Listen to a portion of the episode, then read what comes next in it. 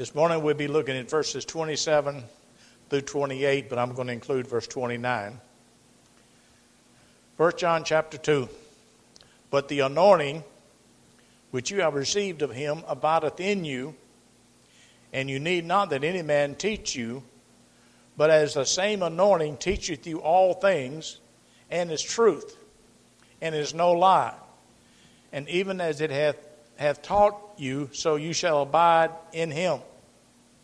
And now, little children, abide in him, that when he shall appear, we may have confidence and not be ashamed before him at his coming. Verse twenty-nine, if you know that he is righteous, you know that everyone that doeth righteousness is born of him. May we pray. Our gracious Father, open up thy word to our hearts and understanding through the power of the Holy Spirit, and bless the word to our hearts so we might grow in grace and in knowledge of Jesus Christ. In his name we do pray. Amen. Verse twenty-seven says, but the anointing which you have received of him abideth in you. This anointing abides in you, and you need not that any man teach you. What he's saying here is, but as for you, the anointing which you have received from him remains in you, teaching that the Holy Spirit, who is that which the saints is anointed, stays in that person forever. The anointing is the Holy Spirit. So the anointing, therefore, is a person, the Holy Spirit himself, and you need not that any man teach you. Now, we're going to explain what that means. It doesn't mean that we don't need pastors and teachers in the church. It says in John fourteen, seventeen, in Jesus' ministry, he says, even the Spirit of truth, he's called the Spirit of truth, whom the world cannot receive because it seeth him not, neither knoweth him, but you know him, for he dwelleth with you and shall be in you. He dwells in you. Said, but the Comforter, which is the Holy Ghost, whom the Father will send in my name, he shall teach you all things. The Holy Spirit shall teach you all things, and and you, and you remember, bring all things to your remembrance, whatsoever I have said unto you. Are you and I depending on the Holy Spirit for teaching? He is the great teacher of the Church of the Living God. In John fifteen, twenty-six, he's called the Spirit of Truth. But when the Comforter is come, whom I will send unto you from the Father, even the Spirit of truth. If you want to know the difference between truth and error, we need the Spirit of truth to teach us. Where it proceedeth from the Father, he shall testify of me. Who does the Holy Spirit point to? He points to Jesus. Who does the Father point to? He points to Jesus. Who does Jesus point to? He points to the Father. They one point one to the other. Now, the detection of truth helps him to discern heretical teaching. Truth will show you what's wrong. If you've got a, a real dollar bill and you see a counterfeit dollar bill, the real one shows you how to recognize the counterfeit. Now, the teaching of the Holy Spirit does not set aside the usefulness and necessity of God-appointed and equipped teachers in the church. Ephesians four eleven. Called teacher, teaching pastors. He gave some past, uh, some apostles and some prophets and some evangelists and some pastor teachers. Every pastor is a teacher if he's called of God. Acts thirteen one says, now there were in the church that was at Antioch certain prophets and teachers. They were teachers. They taught in the church. First Corinthians twelve twenty-eight says, and God had set some in the church. First, apostles. Secondary, prophets. Thirdly, teachers. After that, miracles, the gifts of healing, helps, governments, diversity of tongues. And Paul says in Second Timothy one eleven, he says, whereunto I am appointed a preacher and an apostle and a teacher of the Gentiles. So you see that God calls men to teach in his congregation, to train the people, to equip the people of God, Brother Dave, in the things of God. Now I want to give you a note on teaching of the Holy Spirit. And this is important that you understand this. What's the difference between the teaching of the pastor and the teaching of the Holy Spirit? They go together. You can't separate them. Without the Spirit, you cannot understand what the preacher is teaching. And that this is the importance of this.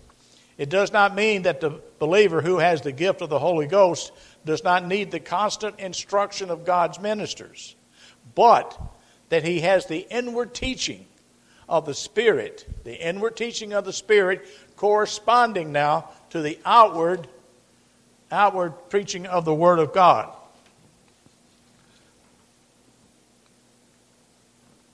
Well, get, get over here to the teaching of the Word. So he takes the preaching of the Word and reveals it in, the, in our hearts.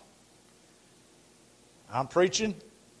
When the truth comes out, the Spirit of truth will take that truth and apply it to your heart that you can understand it. And confir- confirming it so that he that receives it, not as the word of man, but as it is in truth, the Word of God. The Word of God. I'm not preaching the Word of man this morning.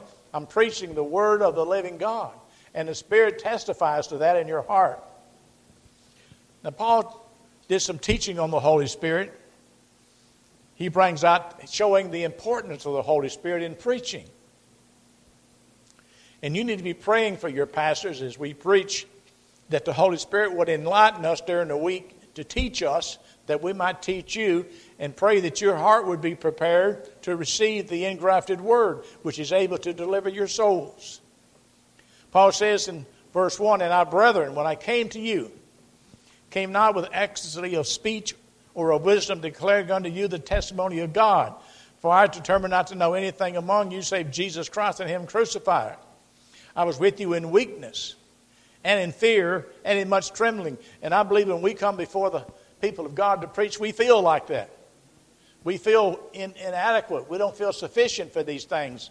We feel, oh, how I need the Holy Spirit to help me to preach the Word of God. He says, "In my speech and my preaching was not with enticing words of man's wisdom, but in demonstration of the Spirit and of power." That's what makes the message preaching important. It comes in the demonstration of the Spirit and power, that your faith should not stand in the wisdom of men, but in the power of God. It's God's power in the inner man that makes the preaching effective in your life. Don't think the preacher can do it by himself. He cannot. All we can do is preach the Word. That's our responsibility. Paul told Timothy, "Preach the Word, Timothy." It says, "One plants, one waters, but God gives the increase." Dave may plant, I might water one few months later, and suddenly maybe a month or two later or six years later, God will give the increase in God's own time. So it's important you understand that. First Thessalonians chapter one, verse five and six says, "For our gospel came not in you in word only." Word only. And there's a lot of preaching going forth this morning, and it's word only. There's no power with it. They're preaching the doctrines of men, but also in power and in the Holy Ghost, and in much assurance, as you know what manner of men we were among you for your sakes. And you became followers of us and of the Lord, having received the Word in much affliction with the joy of the Holy Ghost. When you receive the Word in the Holy Ghost in much affliction and joy, you become followers of the Lord. Paul said, "You're not only are you following us, you're following the Lord." If you hear the teaching of the Word of God, does it affect your life that you start following the Lord more faithfully? Following the Lord. And that's something we want to do every day. We want to follow the Lord. The inward teaching of the Holy Spirit, as it brings out in Ephesians one eighteen, "The eyes of your understanding being enlightened, that you may know." And that word "know" there is not ginosko, to know by experience. This is to know by the inward revelation of the Holy Spirit according to the Word of God. He teaches you once and for all what is the hope of His calling and what the riches of the glory of His inheritance in the saints. So God the Spirit enlightens us that we might know something, Brother Dave. He wants us to receive the Word of God as the Word of God, not the words of man. And He'll apply that Word to our hearts and then energize us to be obedient to it.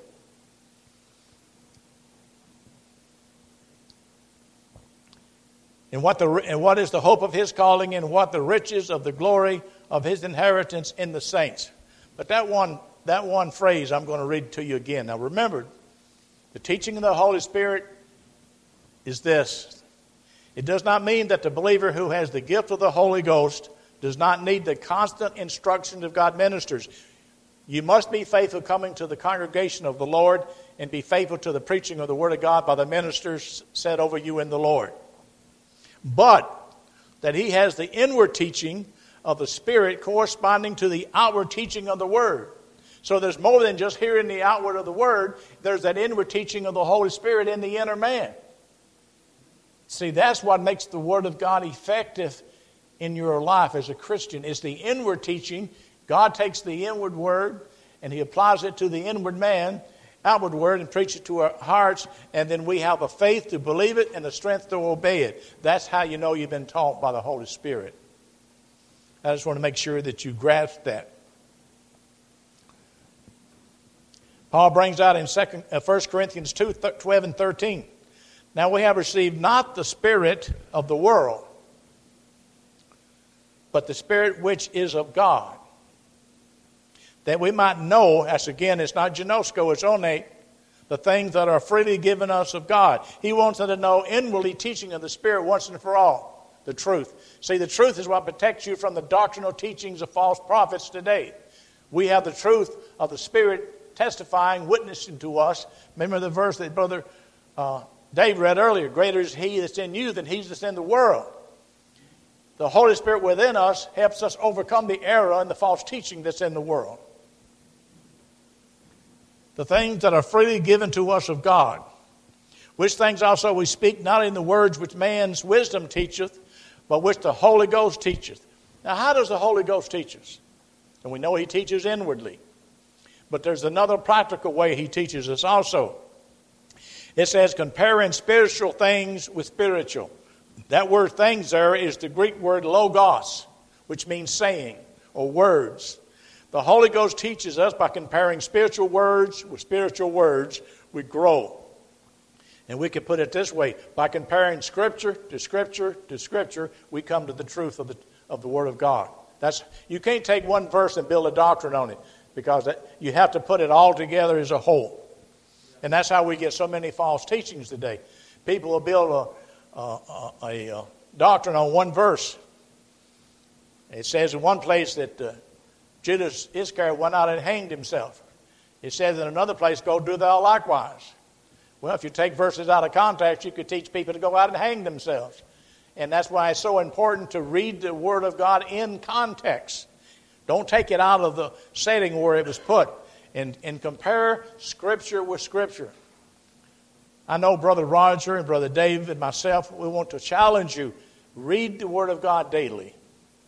Read it daily. And compare Scripture with Scripture to see if these things are so or not. And that's the importance of the Word of God.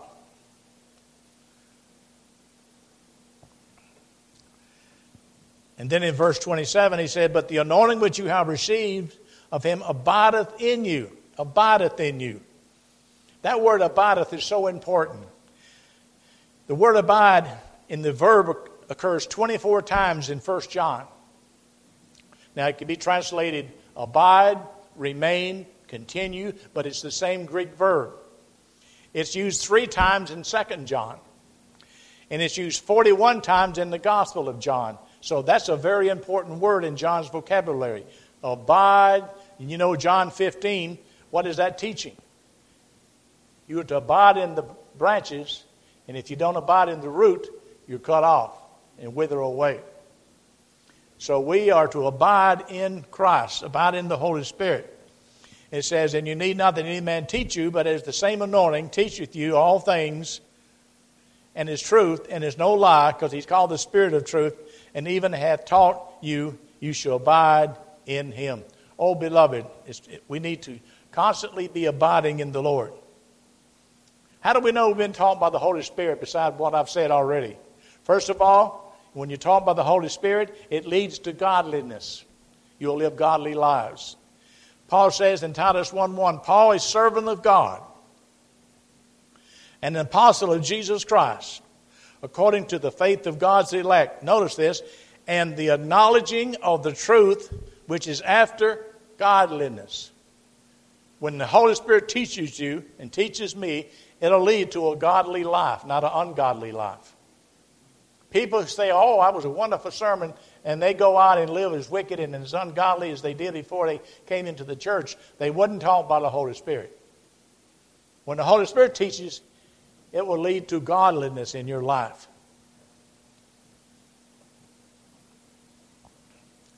Titus chapter two, verse eleven and twelve says, for the grace of God that bring, bring a salvation that appeared to all men, teaching us. Some people say, oh, I believe in free grace. I believe in free grace. But they live contrary to free grace. Notice what free grace teaches us. Denying, denying ungodliness, but they're living in godly ungodliness. Worldly lust. We're to deny worldly lust. We should live soberly, righteously, and godly. Notice it didn't say in the next world, in this present world. So when the Holy Spirit teaches us inwardly, we will deny wickedness, ungodliness, worldly lust, and we will live godly in this present world. Now, that's how we can judge our assurance. If the Word of God has no effect in your life, it's not a very good sign. If a person can keep on sinning and keep on living wickedly and the Word of God has no effect in their lives, they need to, they need to take an account. Now, it's, that would be me, you, or anyone. But see, Satan wants to blind our eyes and bewitch us. He bewitches people. Another thing we see when we're taught by the Holy Spirit, as I said before, we become followers of the Lord. And you became followers of us and of the Lord. When you hear the message of God, does it inspire you and encourage you to follow the Lord Jesus? It should. We should be willingly, graciously following Christ, who is our head of our salvation. He's the captain of our salvation. Another thing it says, we should not fulfill the lust of the flesh if we walk in the Spirit. Galatians five sixteen says, this I say, walk in the Spirit, and you shall not fulfill the lust thereof. Now, that doesn't mean that you live sinless, but it means you will have an attitude and a, a disposition to hate sin. And when sin tries to come into your life, you fight against it, and you look to your Lord, and if you happen to you know, fall into something, you confess it immediately and get rid of it. The one, one author says, hold short accounts with God. If you, if you, if you trespass the Lord's commands or break one of His commands in the Word of God, instantly confess it. Say, Lord, forgive me. If you say something you shouldn't have said or do something you shouldn't have done, whether it be myself or you, we need to immediately take care of that. It's important. Verse twenty-eight, he says, and now little children. He calls them little children. John uses that phrase, abide in Him. Abide in Him. That when He shall appear, now this is talking about the Lord Jesus Christ, when He shall appear in His revelation, we may have confidence and not be ashamed before Him at His coming. John also says in two twelve, I write unto you little children, because your sins are forgiven you. Oh, what a blessing thought that is, beloved. Our sins, our sins, our sins have been forgiven us, Roger. Cleansed, removed as far as the east is from the west. He said, their sins and iniquities I will remember no more. Judicially, they've been removed from us. There's now no condemnation to them which in Christ Jesus. But I pray that when Jesus is coming to be revealed,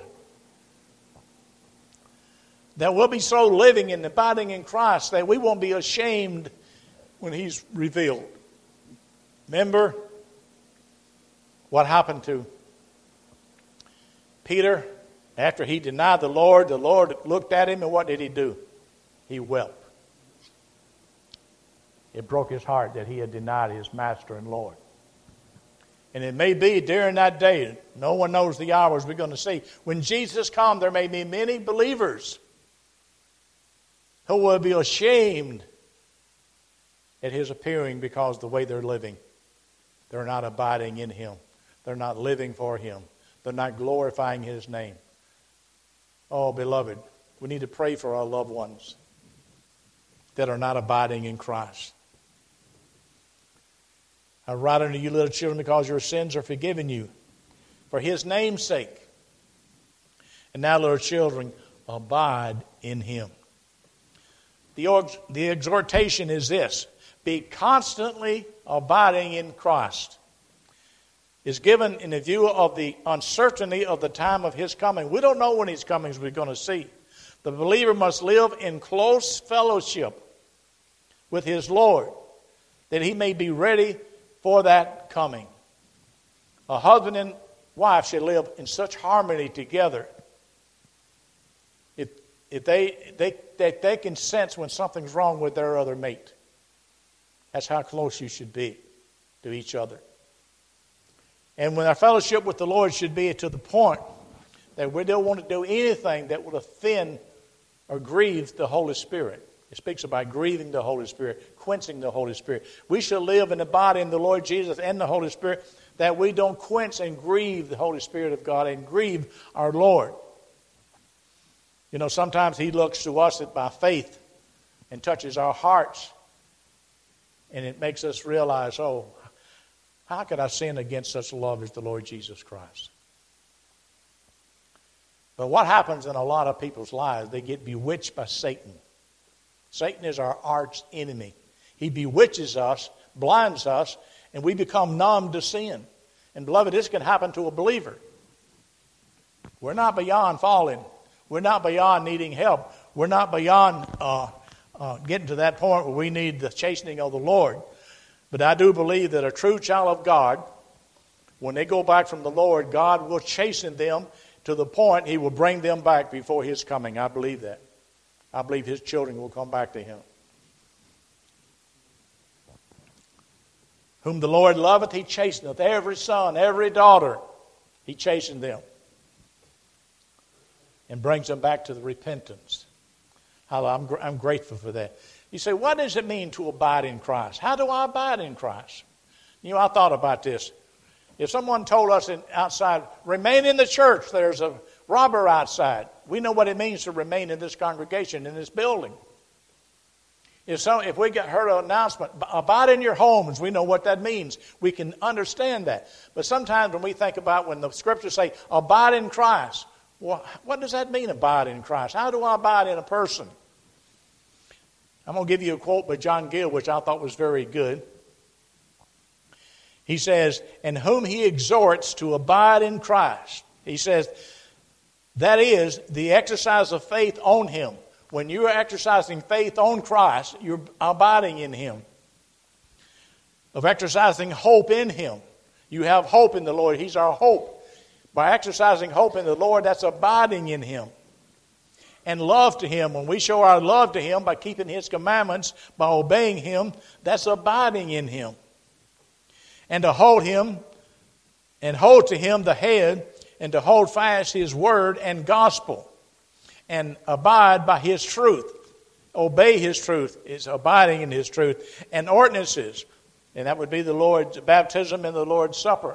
Every time we come before the Lord's Supper, it's the evidence of our uh, uh, death and burial and resurrection with Christ, as we remember his death till he come.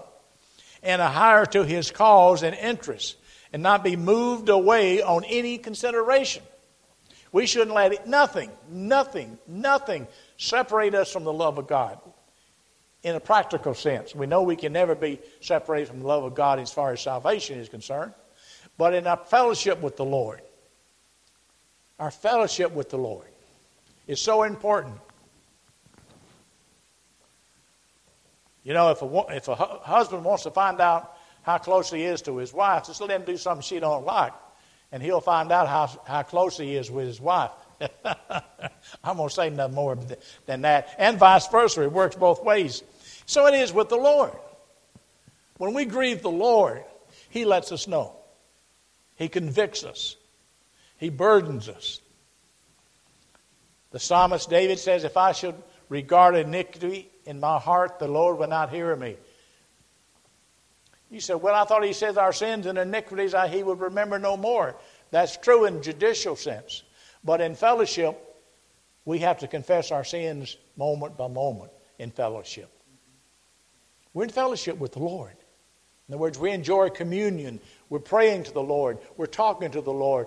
And the Lord says, when you sin, you have an, you have an advocate. You know, John says in the beginning, we have an advocate with the Father, the Lord Jesus Christ, the righteous. And he says in First John that he's a propitiation for our sins. His sins are covering our, his blood is covering our sins. And we have an advocate as soon as we sin, runs to our cause and says, I'm here to help you. Hallelujah. Isn't that wonderful? The Lord understands. Because he was tempted at all points like we are, yet without sin. As you think about some of those being ashamed, some people apply that to Christians, some people apply it to the lost. Can you imagine how it would be to those who know not God and obey not the Lord Jesus Christ when Jesus appears in his second coming, whom God said they shall be destroyed from the very presence of the Lord, consumed with the word of his power, that obey not the gospel, and love not the Lord Jesus Christ. Oh, beloved, it's going to be a serious day when Jesus comes. But are you abiding in him? Are you loving him? Are you putting your faith in him? Are you trusting him? I guess one of the, it says confess your faults one to another and you should be healed. I guess I'll confess one of my faults. It's hard for me sometimes not to be over-concerned. We call that worry, you know, about certain things in my life and my children's life. And sometimes I have to say, Lord, forgive me. I, sh- I shouldn't have all this worry in my life. I should trust you more, knowing that you're in charge, knowing that you can do abundantly above all that I ask or think. But it reminds us that we're still in this flesh.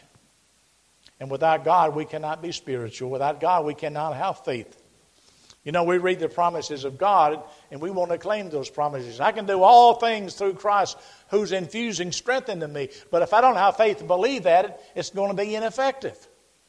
Now, you can know it intellectually. But see, it takes the Holy Spirit. That's the teaching of the Spirit. Remember, he teaches inwardly what you hear the outward word. He'll, t- he'll apply that to our heart and give us the faith to believe, I can do that. I can do. I can live the Christian life because it's Christ living through me by the Holy Spirit. So I can live for the Lord Jesus. Some people won't join the church because they say, well, I, I, I don't know if I can live it or not. Step out by faith.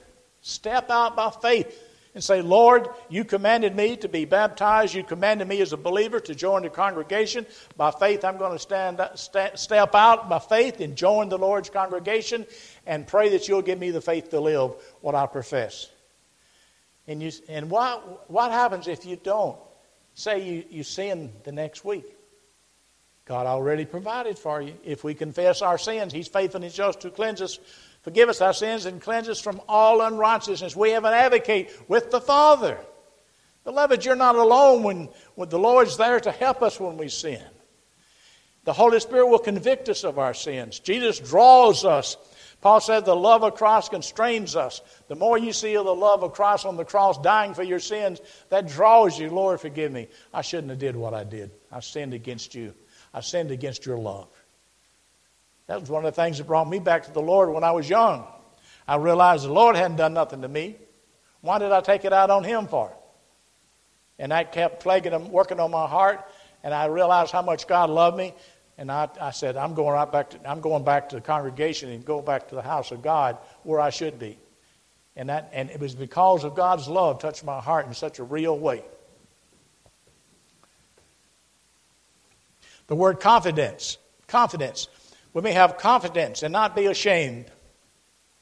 The word confidence there means fearless, fearless confidence, cheerful courage, boldness, assurance. You know, it says in Hebrews, let us come boldly unto the throne of grace that we may obtain mercy.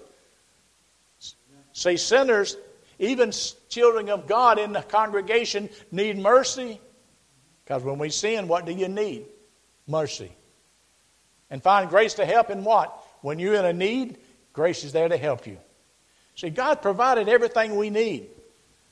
Salvation to save us, salvation to keep us, salvation to preserve us, and his blood will eventually take us all home to glory.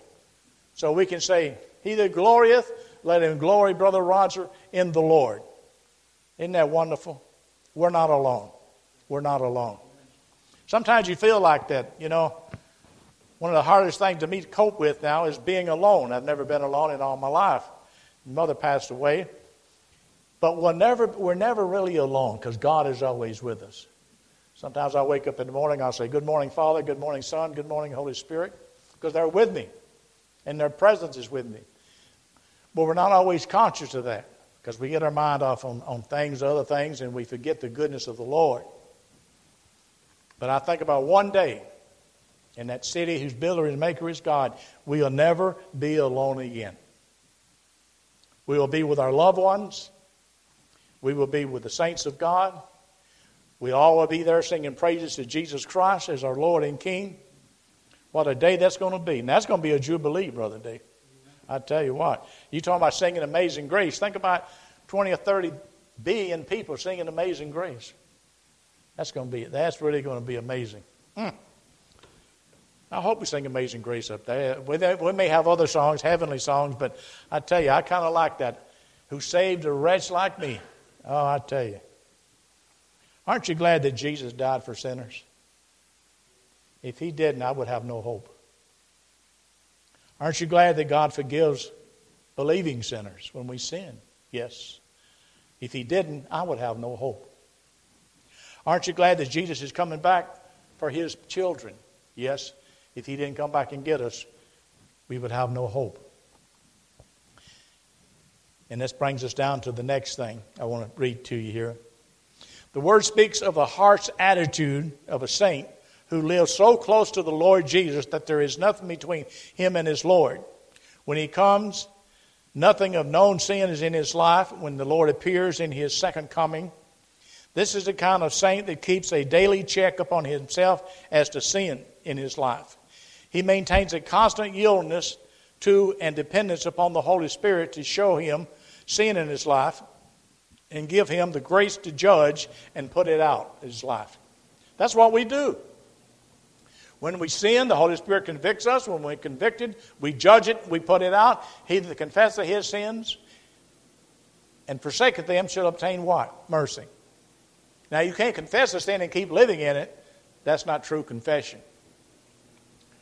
That's kind of like the old saying, oh, I got caught, so I'm going to confess it, you know. No, true confession will give you the desire to reject it. When he shall appear. Oh, isn't that what we're waiting on, Brother Dave? When he, Jesus Christ, shall appear. The early church remembered that Jesus had told his disciples that the time of his return was, was unrevealed. It wasn't revealed the time of his coming. Notice what he said in Mark chapter thirteen, verses thirty-two and thirty-three. But of that day and that hour knoweth no man, no, not the angels which are in heaven, neither the Son. Now some people say, well, if he was God, how could, how could he not know the day? In his humanity he was limited, but as God he was unlimited. See, when it speaks about limitation, that's in his humanity. Remember, Jesus had the nature of God. He had the nature of man. It says as a man he grew, as a babe he grew in knowledge. He increased in knowledge. Not as God, he knew all things. Keep that distinction. But the Father, take you heed, watch and pray, for you know not when the time is. Verse forty-four says, of Matthew twenty-four, therefore be you also ready, for in such an hour as you think not, the Son of Man cometh. You know, remember I said one time, I can tell you when the Lord's coming over at the church over there at that time, when it was at that farmhouse. I said, he's coming when you think not. He's, and that's when he's coming, when you think not. And Matthew twenty-five thirteen says, watch therefore, for you know neither the day nor the hour wherein the Son of Man cometh. And that's what John's saying. We don't know when he's going to appear, but he's going to appear. And we should so be abiding in him that no matter when he appears, we're ready. We're confessed up. We're walking with the Lord. We're in fellowship with the Lord. We're praying to the Father. We're praying to the Holy Spirit. And we're having fellowship with God. He can come at any moment. We're ready. That's how we should be living. I'm not saying we're perfect in that, but that should be our goal. Paul says to press toward the mark of the prize of the high calling. Beloved, Christianity is more to it than coming to church on Sunday or Wednesday. It means living for the Lord every moment of your life. And in Luke twelve forty, he says, be ye therefore ready also, for the Son of Man cometh at an hour when you think not. The word shall appear, shall appear. In Colossians three four it says, when Christ, who is our life, who is our life, Jesus Christ says, shall appear, then shall you appear with him in glory. Oh, I'm waiting for that day, because when he appears, we're going to appear with him in glory.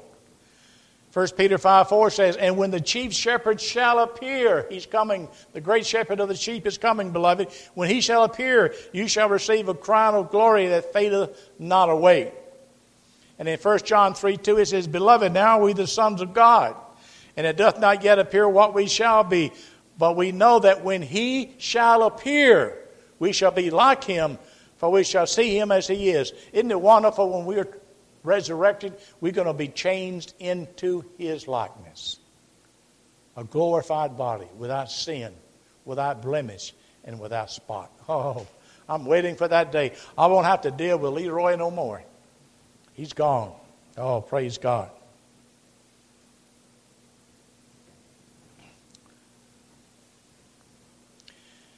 And in First John one two it says, for the life was manifested.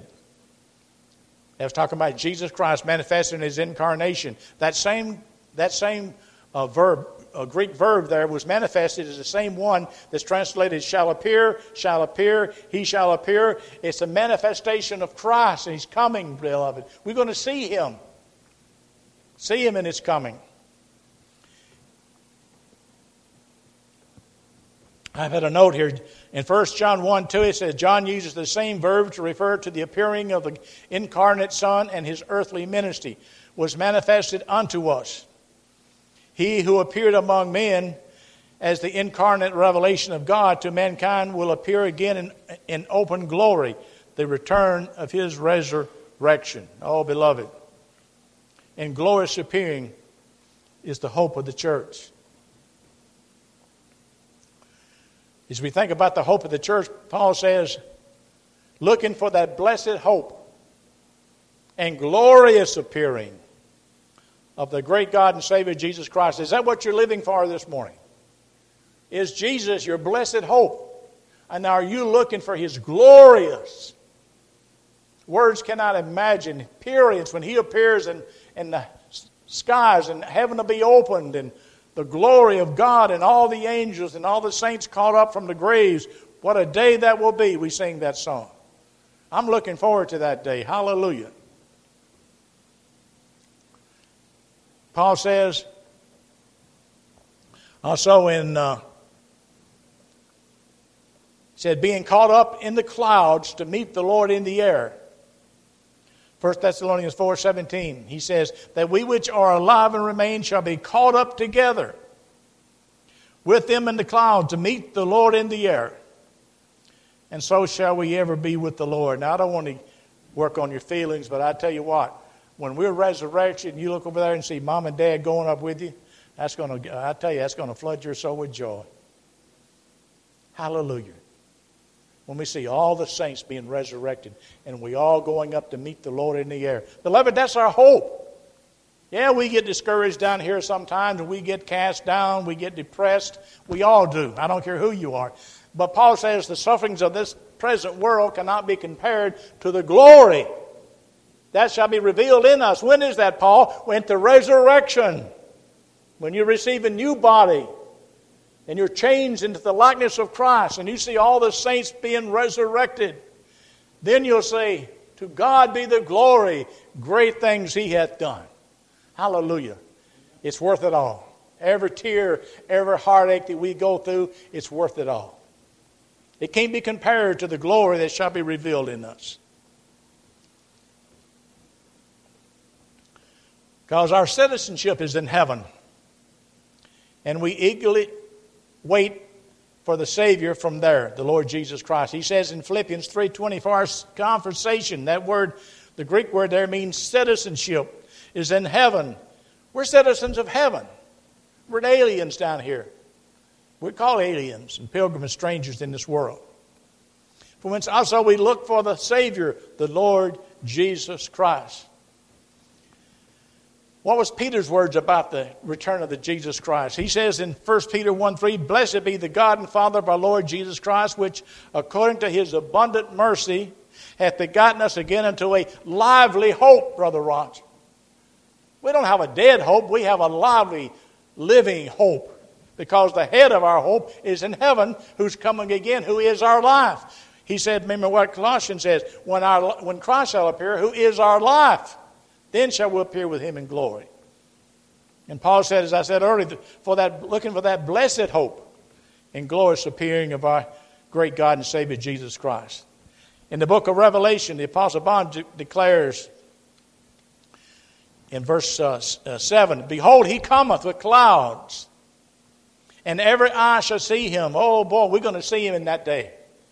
He's coming, every eye. And they also which pierced him, and all the kingdoms of the earth shall wail because of him. Even so, amen. Some will be rejoicing, and some will be crying and weeping as they face the judge, as they face the tribe, the Lion of the tribe of Judah. Remember verse twenty-eight we read, and now little children, abide in him. See why it's so important that we abide in Christ. That when he shall appear, we may have confidence or have assurance and not be ashamed before him at his coming. And Paul says in Colossians two six, as ye have therefore received Christ Jesus the Lord, so walk ye in him. I pray that these simple truths, if applied by the Spirit, may encourage you this week to be looking for the coming of Christ. And may by the grace of God, as we read the Word of God, cast your burden upon the Lord, and he shall sustain thee. Confess your sins to God, and he'll cleanse you. Ask for strength, and he'll strengthen you. Ask him to give you courage, he'll give you courage. Ever what your need is, the Lord is able to do abundantly above all that we ask or think. May we pray. Our gracious Father, we thank you for thy word and testimony. Pray that you'll bless this teaching to our hearts. May the Holy Spirit help us to learn more about Jesus. In his name we pray. Amen. Anyone have a song in closing?